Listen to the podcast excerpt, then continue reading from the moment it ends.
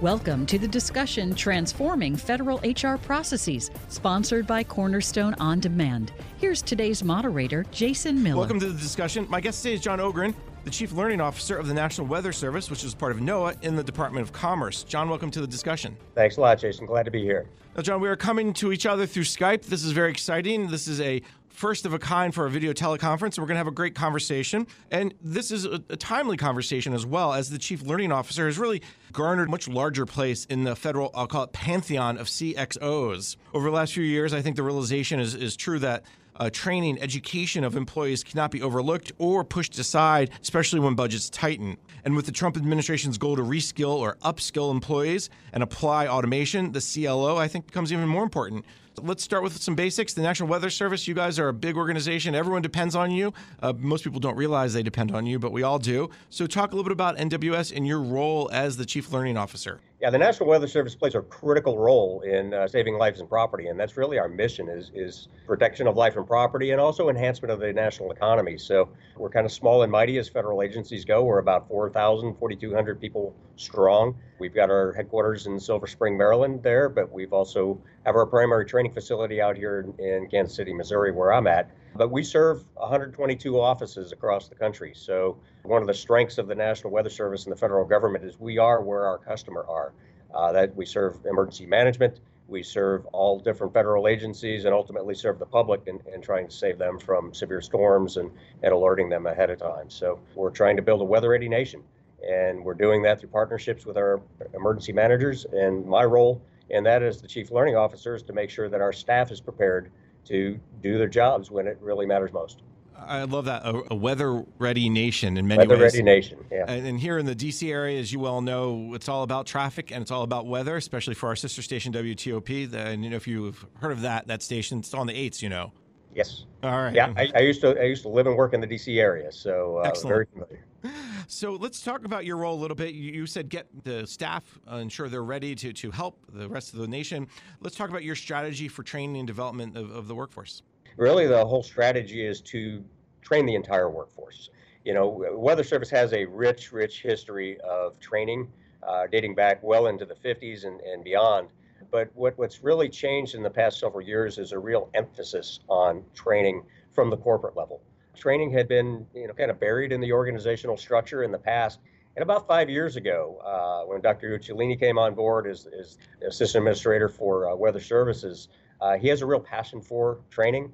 And as we were going through a headquarters reorganization, we, we really identified that we needed to take training and make it a corporate function of who we are and what we do. Sure, we train meteorologists and hydrologists and, and, scientists and things like that. But we also have to make sure that our equipment is running optimally. So we are training electronics technicians and IT staff to make sure that the radars are working when we need them the most, when the networks are up when we need them the most. Uh, also administrative staff, uh, facility staff. If it's uh, if it's raining and the roof is leaking on our on our uh, computer farms, that, that's a bad day and we can't meet our mission. So the real shift has been to to take that that training role and make it part of that C-suite as you were talking about. Uh, as a chief learning officer, so we can now oversee the entire organization and try to or train everybody that's that's out there when you talk about the idea of a corporate function, that's a very, if you will, private sector view. Is is that the type of approach you guys have taken? Is okay, what's happening in the private sector? You're seeing some trends and saying, okay, now how can we apply them to what we do? Yeah, absolutely. And and you know, we're certainly a governmental agency, and and and the Office of the Chief Learning Officer is part of that uh, infrastructure. But we work with uh, the, the Masie Foundation. We work with a lot of external CLOs. Uh, I, I, go to conferences and have, have, networked with a lot of people over the years. And so we are. We're really trying to modernize training. Uh, it's slow, it's tedious. Are we there yet? Not completely, but have we made a lot of strides? Absolutely. And it all, all, all goes down to the way we're funded as well. Certainly, the National Weather Service gets their budgets, and we've got six different portfolios and how we get our money. But what's different is that I don't really necessarily get a base budget. I work with the different portfolios within the uh, within the Weather Service headquarters to fund that. Uh, the real benefit is is they, they've got skin in the game. So if we have a new piece of technology like a new satellite that was just launched, if we've got decision support services and things like that, and we're doing a nationwide rollout of something new, they've got skin in the game. They know that they have training needs, and then they carve out a certain portion of their budget to help fund that training. And the results have been incredible. The training budgets, as a result, have gone up because I just don't manage a, a budget I've got a lot of partners and I've got a lot of uh, stakeholders, if you will, within the Weather Service that help fund the training. That's a very interesting approach for many reasons. Number one, it makes your role less of the person who says, we will do this training to almost the person who has to convince and encourage, and you play cheerleader to a certain extent to be like, well, this is why it's important and have to get them on board. What does that mean for you as the CLO? Oh, that's that's a lot of my job is to work with the field offices, those 122 forecast offices, and all the national centers from the National Hurricane Center to Storm Prediction Center and beyond. Find out what their real training needs are as we're going uh, forward into new fiscal years, and then to work with those uh, senior leaders within the budget portfolios to, to really fight for and get the resources we need to train the workforce you talked about training has gone up, the, the, at least the budgeting of that. Can you point to a reason why, or have you seen kind of a trend of why it's gone up, meaning that there's been an understanding of value, or or is it somebody pressing from the top? It's a little bit of everything. Uh, certainly pressing from the top. Uh, as I mentioned earlier, Dr. Uccellini is a huge proponent of training and, and very supportive, so it, it certainly helps to have that support from the top but the demand from the field offices as well. As, as we become more highly technical the more new things that get rolled out. We're, we're, also an aging workforce so we have a lot of new employees that are coming in. So it's really a, a, big part of our succession planning is that you know how do we how do we develop the leaders of the future? How do we develop the new hires that are coming in to help meet the mission as well? So it, it it's multi-tiered but you know we, we really bottomed out in training and, and it, it was it was an external force uh, as we went through the sequester years uh, several years ago. You know, our budget from 2000, uh, which was the end of our modernization, through about 2009, 2010, was kind of flatlined as non-labor about five million dollars, which you can do some stuff with, but uh, and we were maintaining. But when the sequester hit, our non-labor budget literally dropped to $825,000, and we came to a screeching halt as far as training was going at that point. Was also coincident with the reorganization of our headquarters and taking training and moving it up into the uh, into the corporate ladder a little bit. I report to the deputy director of the Weather Service, so that gives me a lot of visibility as far as the rest of the organization. But it also gives me the support we need to help go out there. So as a result, the budgets are now non-labor about eight to nine million. So they, we've we've really made a significant improvement. Have we trained everything that we want to train? Absolutely not. I don't think we'll ever get to that point, but we are in a lot better shape today than we were about seven or eight years ago. That's a fascinating and unfortunate picture of, of, of, a drop at you know five million to about eight hundred twenty five thousand. It's it's great to hear you guys are back up to eight or nine million. Do you feel like you've caught up from the post sequester world, or are you still kind of up um, on that curve on the top, moving up to the top getting end of the curve? Yeah, we're, we're really getting there. We're we're back as far as we're able to do the things that we were able to do prior to the sequester. Uh, and then, as I mentioned, the, the Weather Ready Nation, we've got a lot of new initiatives that are going on across the National Weather Service. So uh, the shift from it's not good enough just to put out the forecast and warning. We need to be able to communicate that better to our core partners, the emergency managers, so they can make smart decisions. And so we're doing a lot of training on that. So not only are you a scientist, you're now becoming a communicator so our partners can make smart decisions and save lives. We've got a lot of new technology that's, that's coming down. We just had a, a launch uh, earlier this week of Cosmic, which is going to give us whole new data sets. The GOES-R series uh, for satellites, uh, new polar satellites that are out there, uh, new convective allowing models. So there's a lot of new things going on that, that we need to train on. And so, you know, the training demand is not going to go away anytime soon. And I think the other piece of this, and I think you brought this up, is around the workforce. When you talk about an aging workforce, uh, I, I, know National Weather Service, like s- several agencies around the government, people stay there. People love their job. It's almost yeah. the pinnacle of their job. Hey, I want to be a meteorologist. Boom, I have my job at the National Weather Service. I'm not leaving. So, do you have this, if you will, the bathtub effect that we hear often, where you have a lot of kind of early career people and then a lot of later career people, but that middle is, is, is bottomed out a little bit? Yeah, I, you know, I haven't haven't graphed it out. I, what I do know is is roughly a third of our workforce can retire within the next five years. And so that doesn't mean they will leave, right? And everybody retires when they want to retire, but uh, you know, we definitely know that there's going to be a bubble. I'm a meteorologist too. I have that affliction. Uh, many of the people that work for the National Weather Service, especially the meteorologists, are doing it because they've had a love for weather from a very early age. I know, you know, I had a big weather event in my life when I was four or five years old and, and uh, scared the bejeebers out of me. But later in life, you know, helped me figure out how weather ticks. And, and, and I had no other career goal other than to be a meteorologist with the Weather Service. And so a lot of our workforce in, is in that same boat. Uh, and it's great to get paid for your, your passion.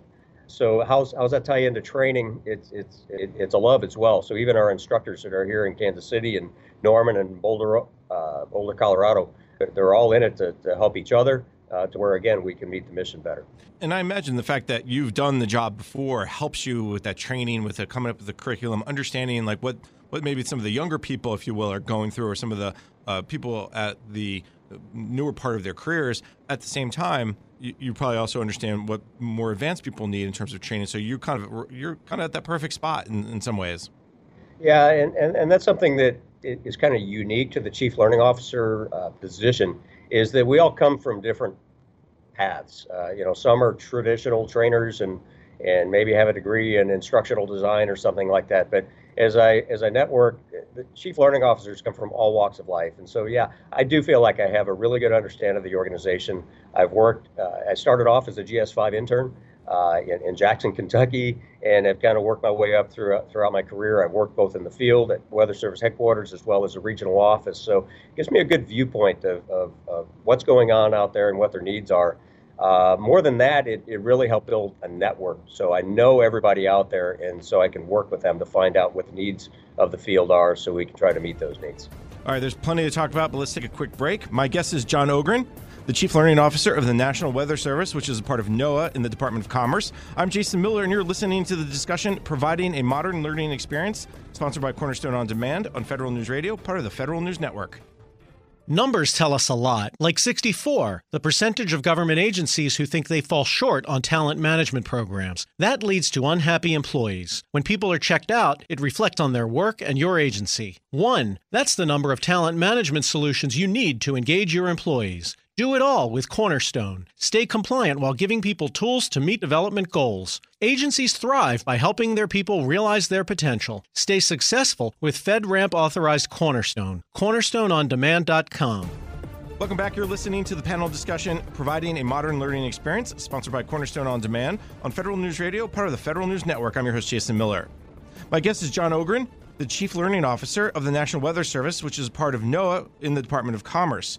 Now, John, before break, we're getting to know you a little bit, understanding your approach to training, workforce development. Let's talk one step down and talk about the idea of developing leaders. And, and I know that a leader is not necessarily a position, but it's a person, but you still have to ensure that each person, no matter where they are in the organization, has those characteristics and capabilities that we're talking about. So, talk about the National Weather Service's approach. And I don't know that it's that different from other places, but it's it's it's the part I know uh, you know, leadership certainly is a position. I hold a leadership position within the National Weather Service. But as I mentioned earlier, we've we've got a, a workforce that uh, will have a lot of retirements, and we need to develop the leaders of the future.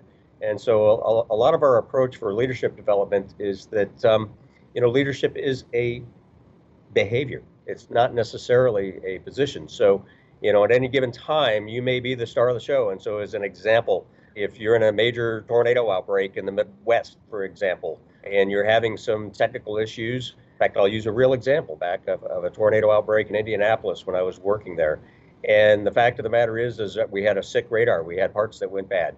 And for 12 hours, our electronics technicians were there working on that radar, trying to get us as much data as we possibly could. We were still using surrounding radars as backup radars. But the fact of the matter is, we couldn't do our job without those electronic technicians that day. And they helped us make the mission, and they were the ones that really saved the day. So when I talk about leadership as a behavior, that was it. Both of those guys came in.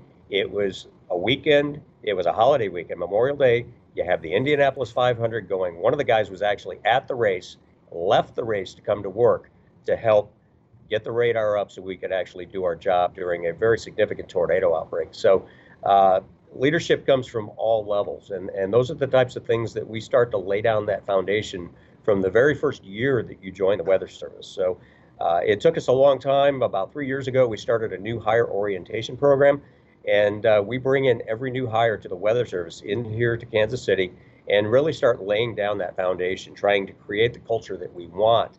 Is that leadership comes from everywhere, uh, and everyone plays a role plays a role in meeting the mission. And so it doesn't matter if you're an administrative assistant. We need to make sure we have the supplies we need to make sure that we can do do our job. The electronics folks are making sure that the equipment's running optimally the forecasters have got the highest skill sets so they can meet the mission as well. And so you very quickly real, realize that we're extremely reliant on one another, and that at any given moment, you may be the one coming up with the idea or doing the act to save the day. Especially when you talk about the National Weather Service, where you have people who love what they do. We talked about this earlier. People who've always wanted to be meteorologists or, or work in the weather sector, and now they're there, and they don't always want to be a manager. They don't always want to be somebody who is in charge of other people, but they still need those leadership qualities. And I think you, you brought this up. I think that's a great point because a lot of agencies end up promoting the people who are technically sound but not necessarily fit for leadership and and just because you're a leader doesn't mean you have to be in a leadership position Absolutely. You know, one of the one of the simple definitions of leadership is influence. And so how are you going to influence the process? And you can do that from anywhere. And you don't necessarily need to be a manager to do that. And you're absolutely right. Not everybody wants to be a manager. And, and because they're entirely different skill sets. And so and that's another area we're also working on is how do we do better about hiring effective managers and supervisors? And, and, and you were alluding to it. Two things happen. You take your best your best person, your best technical person, and say, wow, they are really spectacular. We should make them the boss. And then two things sometimes happen is one, you lose your, your best technician or forecaster in our case, and you may gain your worst supervisor because they're entirely different skill sets. So something that we're working on is to hire the right people as managers and supervisors. And you don't have to be a manager and supervisor to be successful in a career. If you're a great forecaster and that's what you want to do, that's good. We like that. I've, I've progressed through my career, and and uh, you know, hopefully, I was good at both. But you got to find the right people and put them in the right chair at the right time. I want to go down that path of how you're ensuring you're hiring effective managers and supervisors. Before I do that, I think I want to get back to one other thing you mentioned, which was around bringing people to Kansas City, all new hires. Too often, that new hire orientation is done online now, or it's done kind of piecemeal where okay i'm in new york we'll do it in new york or i'm in boston i'll do it in boston but by bringing everyone to kansas city and bringing them whether it's for one day or five days it really doesn't matter. It's a it's a culture you're, you're creating because everyone hears the same presentation. Is that really key as part of that workforce development that, that training piece? Yeah absolutely. And the feedback has been tremendous from from those that have come here. And it's important to know it's not all early career Okay, so certainly we have a lot of early career people coming right out of college, but we're also bringing in people that are vets uh, coming out of DoD. We also have people, maybe they were a 20 year uh, employee at NASA who transferred to the Weather Service. They're entirely different cultures. And so we're bringing them in, regardless of age, regardless of how far along in their career they are, to really understand who we are, what we do, and why we do it. And the support from senior leadership has really been tremendous we have either either the director, the deputy director, or the chief operations officer come to every single class and spend over a half a day with them. You know, I think back early on in my career, I don't think I set my eyes on a director for probably 15 years, you know. And so it's a really good opportunity to set those expectations of who we are, what we do, and why we do it. And that idea came from the field offices. It, it came from the bottom up. It was a demand signal that say, hey, you know, I get good training in my local office, but you know, I get it from my manager, I get it from my coworkers, and it's very it's small. It, it's good, but it's small because it may be the culture of your local office. How do we really set the culture for the entire National Weather Service? And this is one of the tools we use. It, it's also blended. And so we certainly utilize online modules, and so those are prerequisites that they would take before coming here. So we want to lay down that foundation of core knowledge, and that way, when they are here, in residence because that's expensive. Uh, that we really want to maximize that. So a lot of the work that they're doing is activity based, and so they're learning the organizational structure. They're learning how we work. They're learning what each other do and appreciate that. Yeah, the electronics technicians are important to the meteorologists because we need our equipment to run. And so it, it's really been successful. About three years old, so we we are we're doing some surveys and we're trying to find out if you know what the real return on investment is, but anecdotally from our surveys, it's really been positive. one of the things that if I'm a, another agency listening to this, the answer is always, well, the National Weather Service, they're small, right? You guys only have 4,000 employees. I have 100,000 employees or, or 150,000 employees. But this is not about large or small because your budget, as you said, went from $825,000. It was bottomed out. It's really about the leadership and the culture. And I think this goes back to the beginning of our conversation the corporate, if you will, promise or the corporate focus on training. Is that where this kind of developed over the last three years? Yeah, absolutely. You know, the money came back, you know, the budgets came back, and that, that certainly helped, you know, across the board from, from the Weather Service. Our budgets were, were coming back from the sequester days. But uh, it really has been that corporate focus on, hey, training is really important. And it's so easy in federal agencies, and I'm sure it's true in the private sector too, when when when revenues are, are dropping, well, we're going to drop training and we're going to drop travel and, and, and all of those things. And anymore, we think twice before that happens. So uh, we'll see what happens during the next downturn. but right now, we're, we're, we're about as good as we've ever been, and uh, really happy about that. that. That's obviously really good news, and I think other agencies can learn from what you guys are doing. You also mentioned earlier on about we're really taking a look at how can make sure we're hiring and training effective managers and supervisors. Walk me through what that's looking like and, and how you are addressing this big challenge. Sure. And, and again, going back to that everyday leadership theory, uh, we build leadership into a lot of the classes that we offer from new hires all the way to the point where you become a supervisor. So that that that builds that. Uh, is it complete? No, we're still engineering and still creating this, but we have a kind of a stair step approach to it, and that you know, as a new employee, as a new hire, you need to know yourself. You need to know who you are and what you're good at and what you're not good at, and maybe where you can improve upon. And then as you move on to your career, you know, all of a sudden you're you're a team member. And so, how can you be a contributing team member uh, within your work group, if you're working on extra projects and things like that. Further along, you show some more expertise and you find yourself you're a team lead. You're not quite a supervisor yet, but you have more influence and you have the ability to lead a team. And so, what what are the, the, the skills and abilities that you need to, to do that? And then further along in your career, all of a sudden you've become the supervisor. And so we've got training for those new supervisors and and and it's a again totally different skill set from that and then ultimately, we want to get to that executive level. So we, we take our senior execs and, and we work with the Federal Executive Institute in, uh, in Charlottesville. But what other opportunities are out there, even for our senior executives, to sharpen that saw to keep them on top of their game? So, you know, it's a little bit broken. Uh, you know, certainly a, a, little more resources would help, but uh, we're doing the best we can. But that's the overall philosophy: is we grow people from early on in their career to the next thing you know, you might be uh, in charge of something big. And this training is not just for new hires. This training, when we talk about supervisors and managers, is for anybody at any point in their career. People who come, as you mentioned, maybe over from NASA to be a manager or supervisor, or people who have come up through the ranks like yourself, starting as a GS5 intern. So you're really finding that that balance of okay, let's identify the people and then make sure that they can succeed. Yeah, absolutely, and that's that's ultimately what it's all about is uh, providing the resources out there for people to to succeed. Um, which brings me a, a, just a little side note here: the difference between training and learning.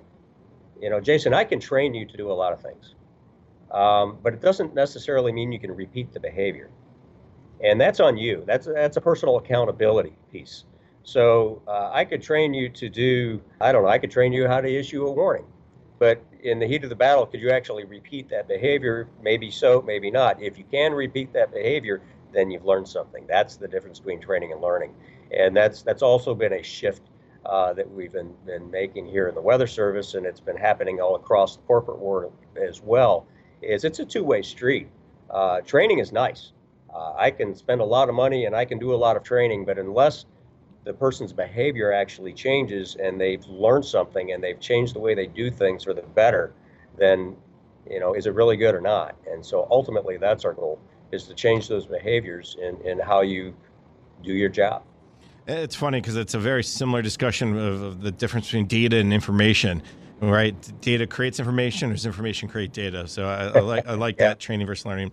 John, let's take a quick break. When we come back, we'll continue our conversation. Uh, one of the big areas is retention. I think we'll jump into that next.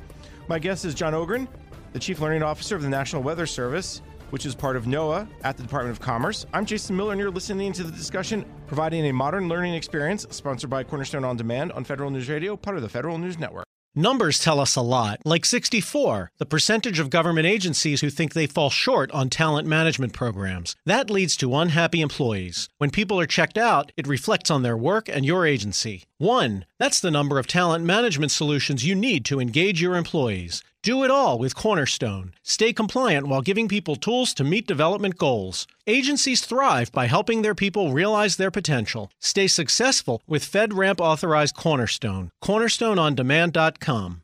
Welcome back. You're listening to the discussion Providing a Modern Learning Experience, sponsored by Cornerstone On Demand on Federal News Radio, part of the Federal News Network. I'm your host, Jason Miller. My guest is John Ogren, the Chief Learning Officer of the National Weather Service, which is a part of NOAA in the Department of Commerce. John, before break, we were talking a little bit about the idea of training, training supervisors. Another piece of this discussion that we I think we should hit upon is around retention. And one of the things that comes up is people, well, I want to feel like I'm learning something, like my career is moving forward. How big of a role does your office, does, does the learning environment play in that retention? Or is it just maybe a small piece of the broader puzzle for around employee retention?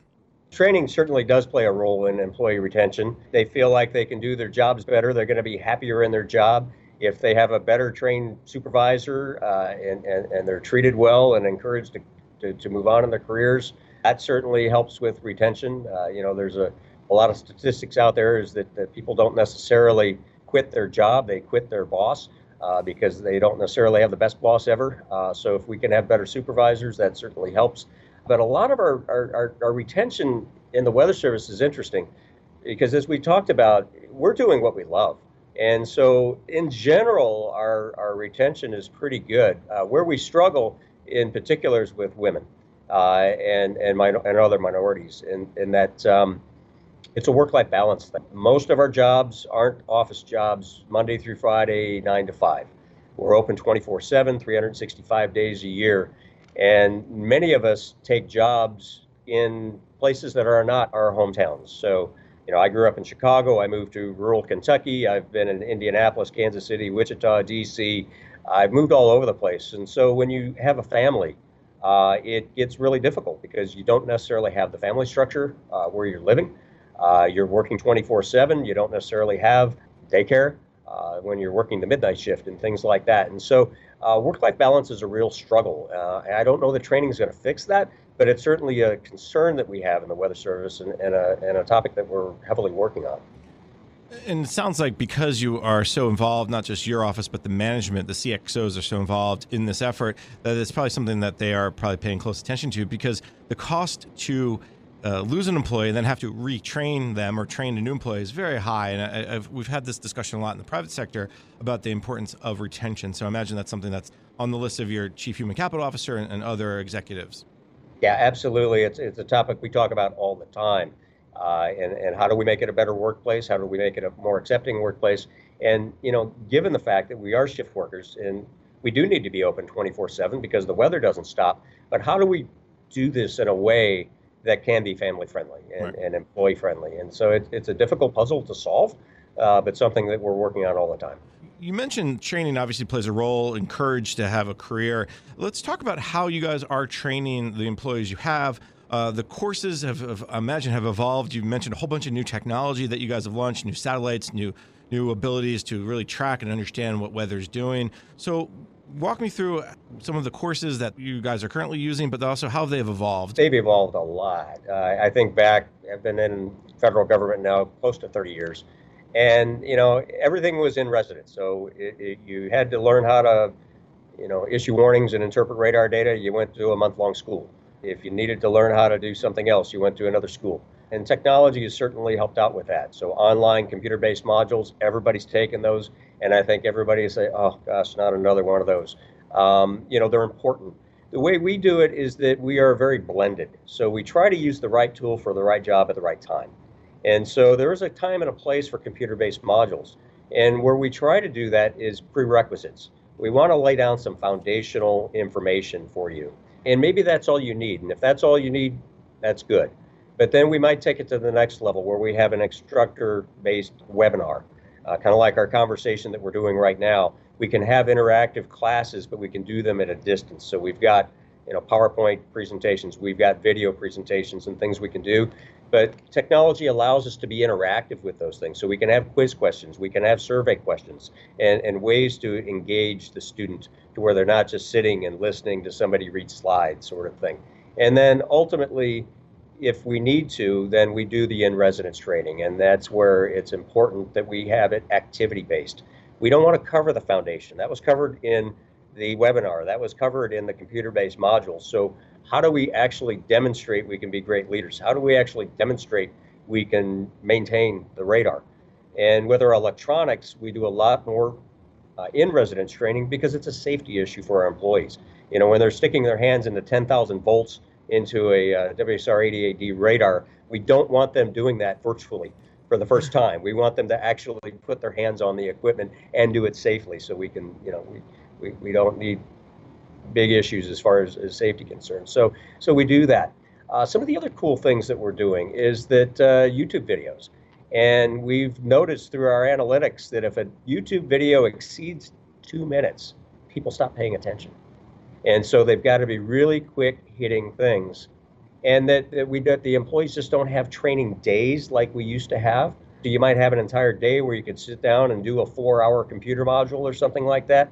Uh, we just don't have that luxury anymore.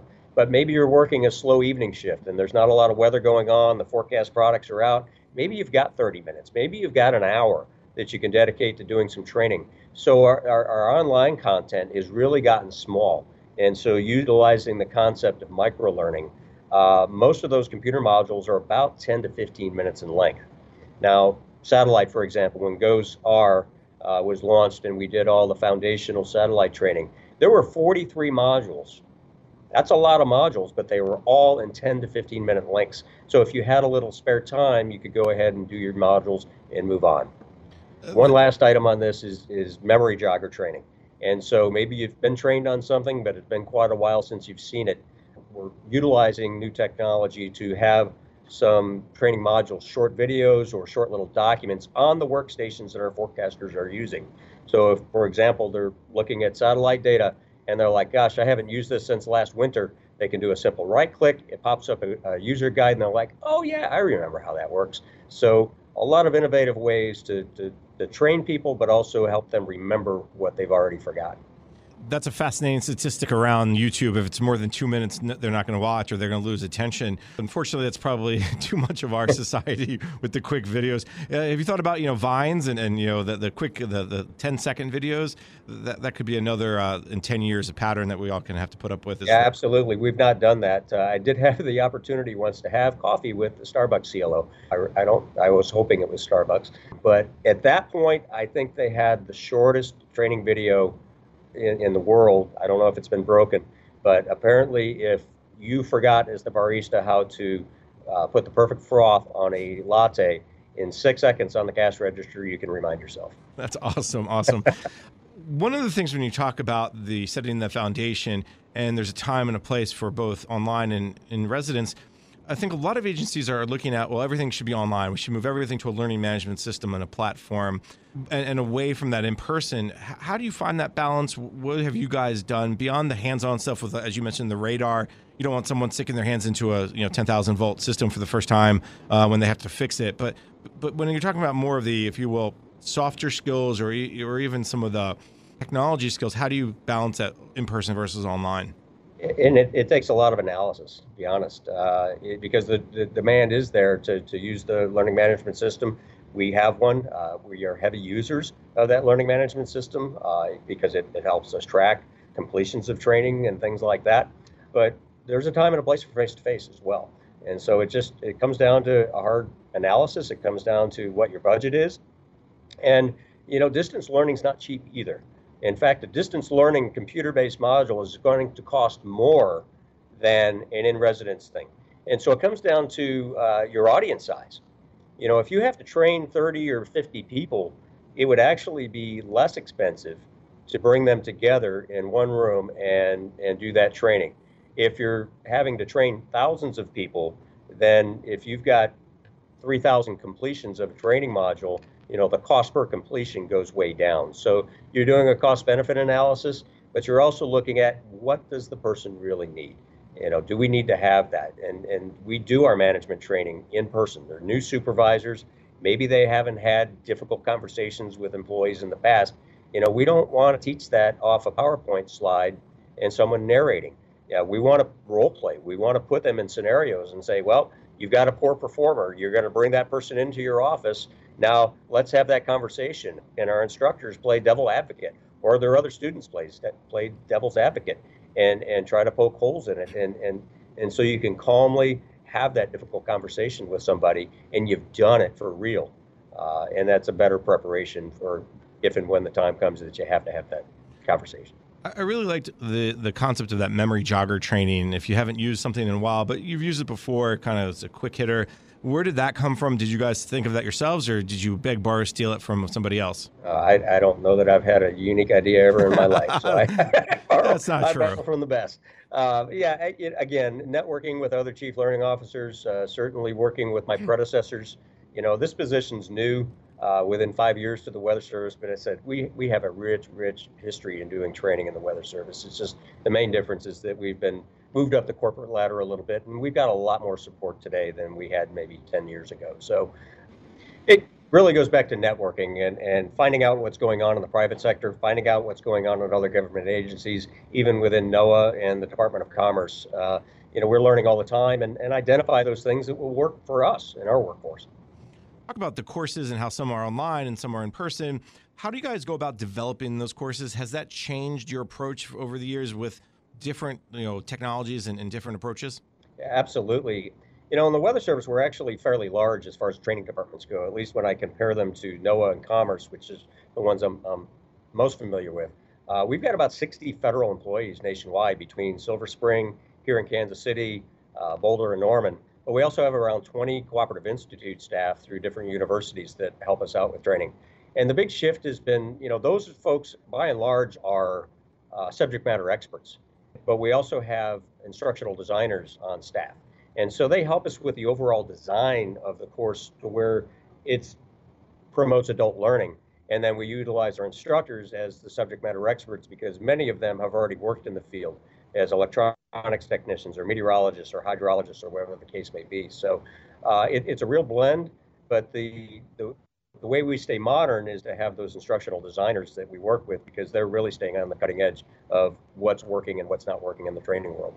And this also leads us down the path of the field offices because at the same time you can do a lot of work at the headquarters and you can do training but sometimes a certain part of the country needs a specific type of training i imagine from a weather forecasting from a different technologies. If you're in the tornado alley versus you're in the you know mudslides and, and rainstorms and, and snowstorms talk about the field offices and how you kind of bring them into this development this strategy of, of training yeah absolutely and that's that's the magic in the sauce if you will I had mentioned we have 122 forecast offices. We have nine national centers. Every one of those offices has a science and operations officer. And that person in those offices is kind of that local training expert, that local training point of contact.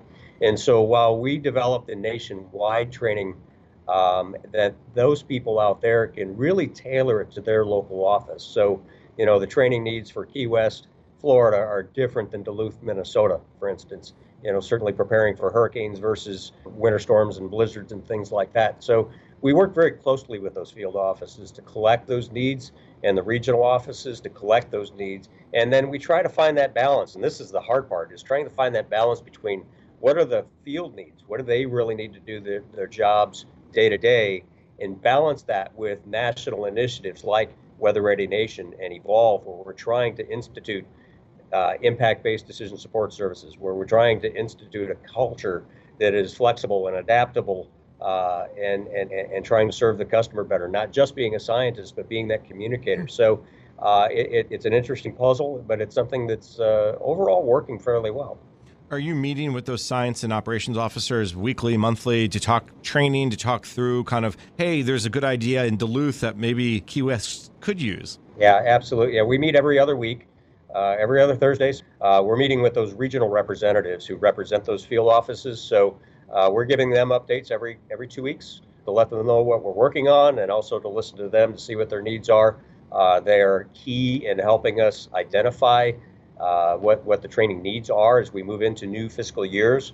Um, just about to go to our annual operating plan meeting for the National Weather Service headquarters uh, coming up here at the end of July. And so I can bring that information to the table and identify what those needs are, what the costs may be, so we can try to work it out within the budget. Has there ever been a time where someone brought something to your attention and then you've kind of expanded that across the entire National Weather Service? Absolutely. Uh, a lot of the great ideas uh, come that way. Uh, a great example of that is an enhanced hurricane messaging course, and it's held down at Miami in the uh, at the National Hurricane Center. Uh, we host that training, but it started from the field. It was a group of science officers from Florida who said, you know what, we have to have a better way of communicating hurricane messages and hurricane impacts to our public and to our, our customers. And so they started off on their own and created what was a really good program. And it was such a success that it bubbled up through their region and up to national headquarters now. And now it's it's something that we host all the time, and it's even expanded to the Pacific Basin. Set. In fact, we had our very first uh, Pacific Basin uh, hurricane messaging course in Honolulu uh, a little bit earlier this year. So uh, it's a great example of, of bottom-up management. The ideas come from the bottom, and the ones that are really uh, working their way up through the system, then we can get behind, fund, and, and, and make them great. All right, that's such a great news story because a lot of people give the government such a little bit of a bad reputation of never being able to learn and, and share, and uh, that's a great example. So thank you for that.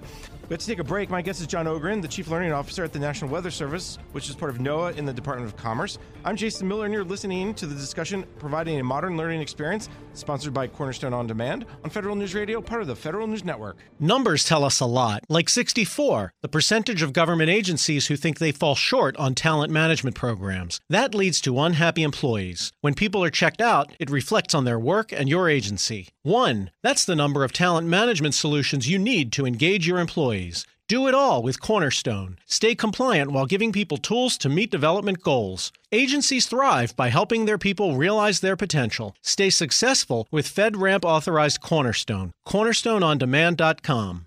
Welcome back. You're listening to the discussion providing a modern learning experience, sponsored by Cornerstone On Demand on Federal News Radio, part of the Federal News Network. I'm your host, Jason Miller. My guest today is John Ogren, the Chief Learning Officer of the National Weather Service, which is part of NOAA inside the Department of Commerce.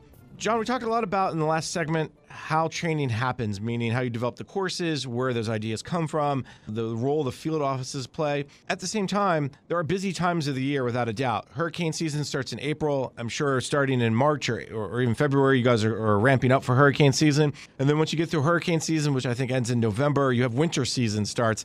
And that again creates a need for different types of training. So I think you guys use the term seasonal readiness Talk a little bit about how that fits into your role as the chief learning officer. And that's retraining, right? That's sharpening the saw. That's getting prepared for the next season. So you're absolutely right. As we move into hurricane season, we've been training hard over the past several months during the quote off season to prepare for this year. So it's it's scientific. It's also how do we better communicate. It's also you know make sure that our equipment's up and running. All of those offices throughout the Central Plains and, and the East Coast are preparing for severe weather season. So Oftentimes, when we're in the middle of a winter storm, uh, we may also be starting to train for the next upcoming severe weather season, whether it be hurricanes or tornadoes, flash floods, whatever the case may be.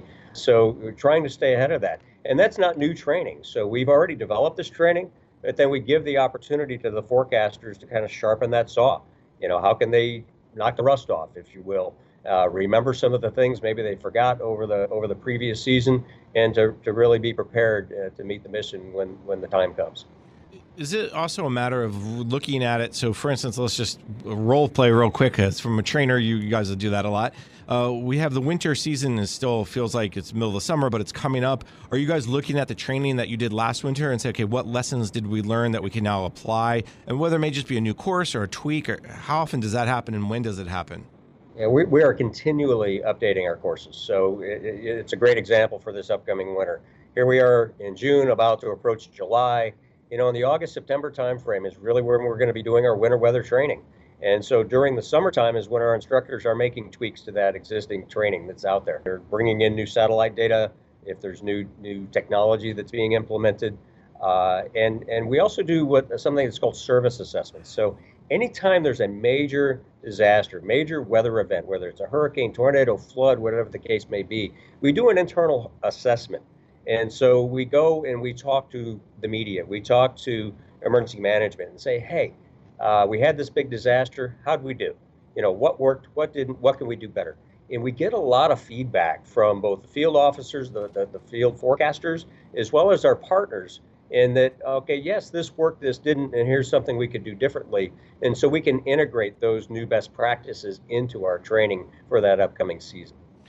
At the same time you also have for instance let's look out. This past winter it was a very wet winter a lot of snow in the mountains a lot of uh, especially in the west coast. California is finally out of their drought. Does that mean you have to kind of hey bring in that training that maybe we haven't had to use because you know more more water means uh, higher chance of of uh, fires. Does that play into also your your training? Do you have to bring stuff back into it when when the weather changes, when things, if you will, ebb and flow? Yeah, it does ebb and flow, and you certainly have a new emphasis. And and you're right with the, the snowy winter. We've got a lot of snow melt going on in the Rockies. We have a lot of flooding ongoing in the Midwest right now, and so uh, you know we we really needed to sharpen our skills on dealing with flash floods as well as river floods because uh, that's been a huge story throughout the, the middle part of the country. And, you know, it, it just depends. You know, we've got to be flexible and adaptable because the weather's always changing when you look across your your portfolio of training of education of understanding kind of your role and your strategy as the chief learning officer are there certain challenges you face day in and day out that maybe other CXOs maybe don't face as much? I mean from your perspective you're more cheerleader than the person banging their fist saying do what i say. The biggest challenge is trying to meet all the needs and, and it, it's difficult because there's you know it's reality. No matter what business you're in uh, you could always use more resources uh, could, there's always going to be more demand. There's more need than you've got resources to cover. And so the real challenge is trying to find that sweet spot. And you know, how do you really serve the field the best, and also implement those national initiatives that we're trying to do. You know, we're juggling a lot of budget portfolios. You know, most of the managers are dealing with one pot of money. I'm dealing with six pots of money and so it drives my budget officer crazy. But uh, she does a fantastic job. So it, it's it's unique in that, it, that we're also kind of quasi act like a entrepreneurial part of government, and that we're working with uh, our customers to find out what the demand is, and then we're working with our stakeholders uh, and and the funders to try to make sure that we can we can uh, get the, the the resources that we need. So I think it does make it a little bit unique. Uh, it's a tough puzzle to solve, but uh, it's it, it's a lot of fun actually because you know my role as a CLO, uh, I, I, I know a lot about training. I've got staff who are much bigger experts in training than I am or or will ever be. Uh, my role is to to try to fight and get them the resources they need so they can do their job and meet the needs of the field you talk about your role a little bit. Maybe we should go down that path because your role has also changed. Now, you said you've been in it, I think you said about three years? 30 years in government. But uh, yeah, officially as a chief learning officer for about three years. And that's also changing in terms of what your role is.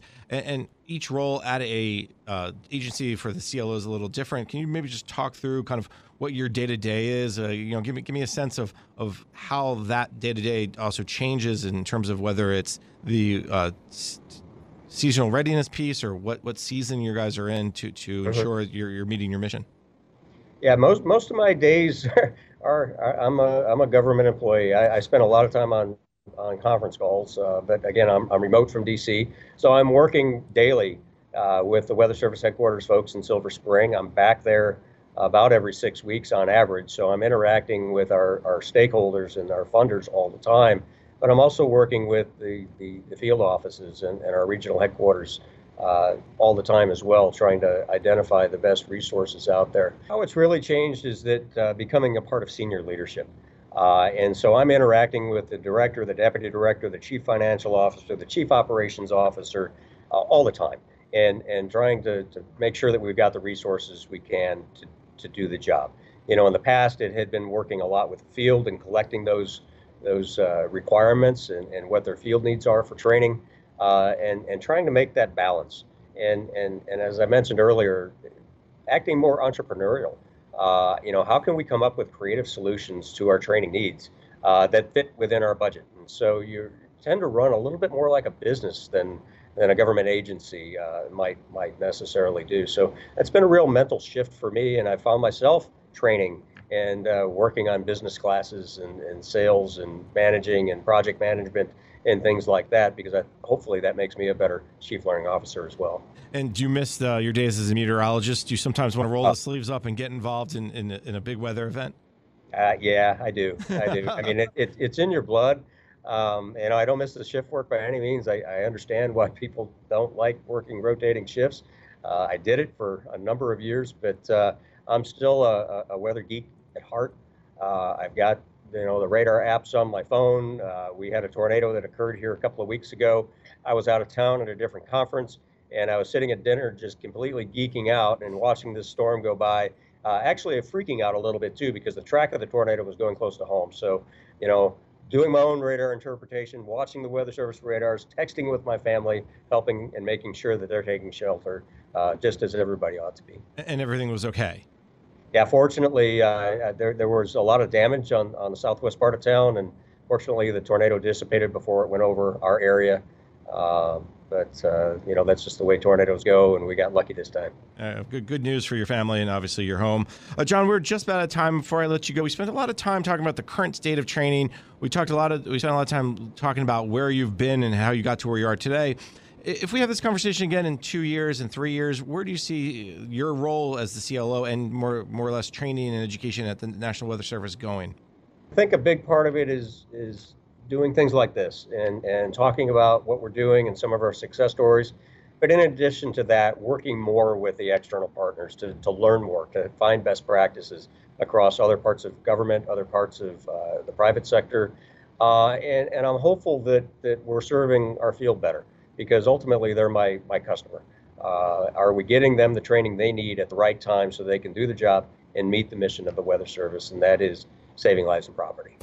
Very nice. Uh, let me thank my guest today, John Ogren, the Chief Learning Officer of the National Weather Service, which is a part of NOAA in the Department of Commerce. John, thank you so much for your time and your flexibility with doing the video teleconference. This has worked out great. Yeah, I appreciate it. Thanks much. I'm Jason Miller, and you've been listening to the discussion Providing a Modern Learning Experience, sponsored by Cornerstone On Demand on Federal News Radio, part of the Federal News Network. For more on this discussion, visit federalnewsnetwork.com and search Cornerstone panel discussion Transforming Federal HR Processes, sponsored by Cornerstone On Demand on Federal News Radio, part of the Federal News Network.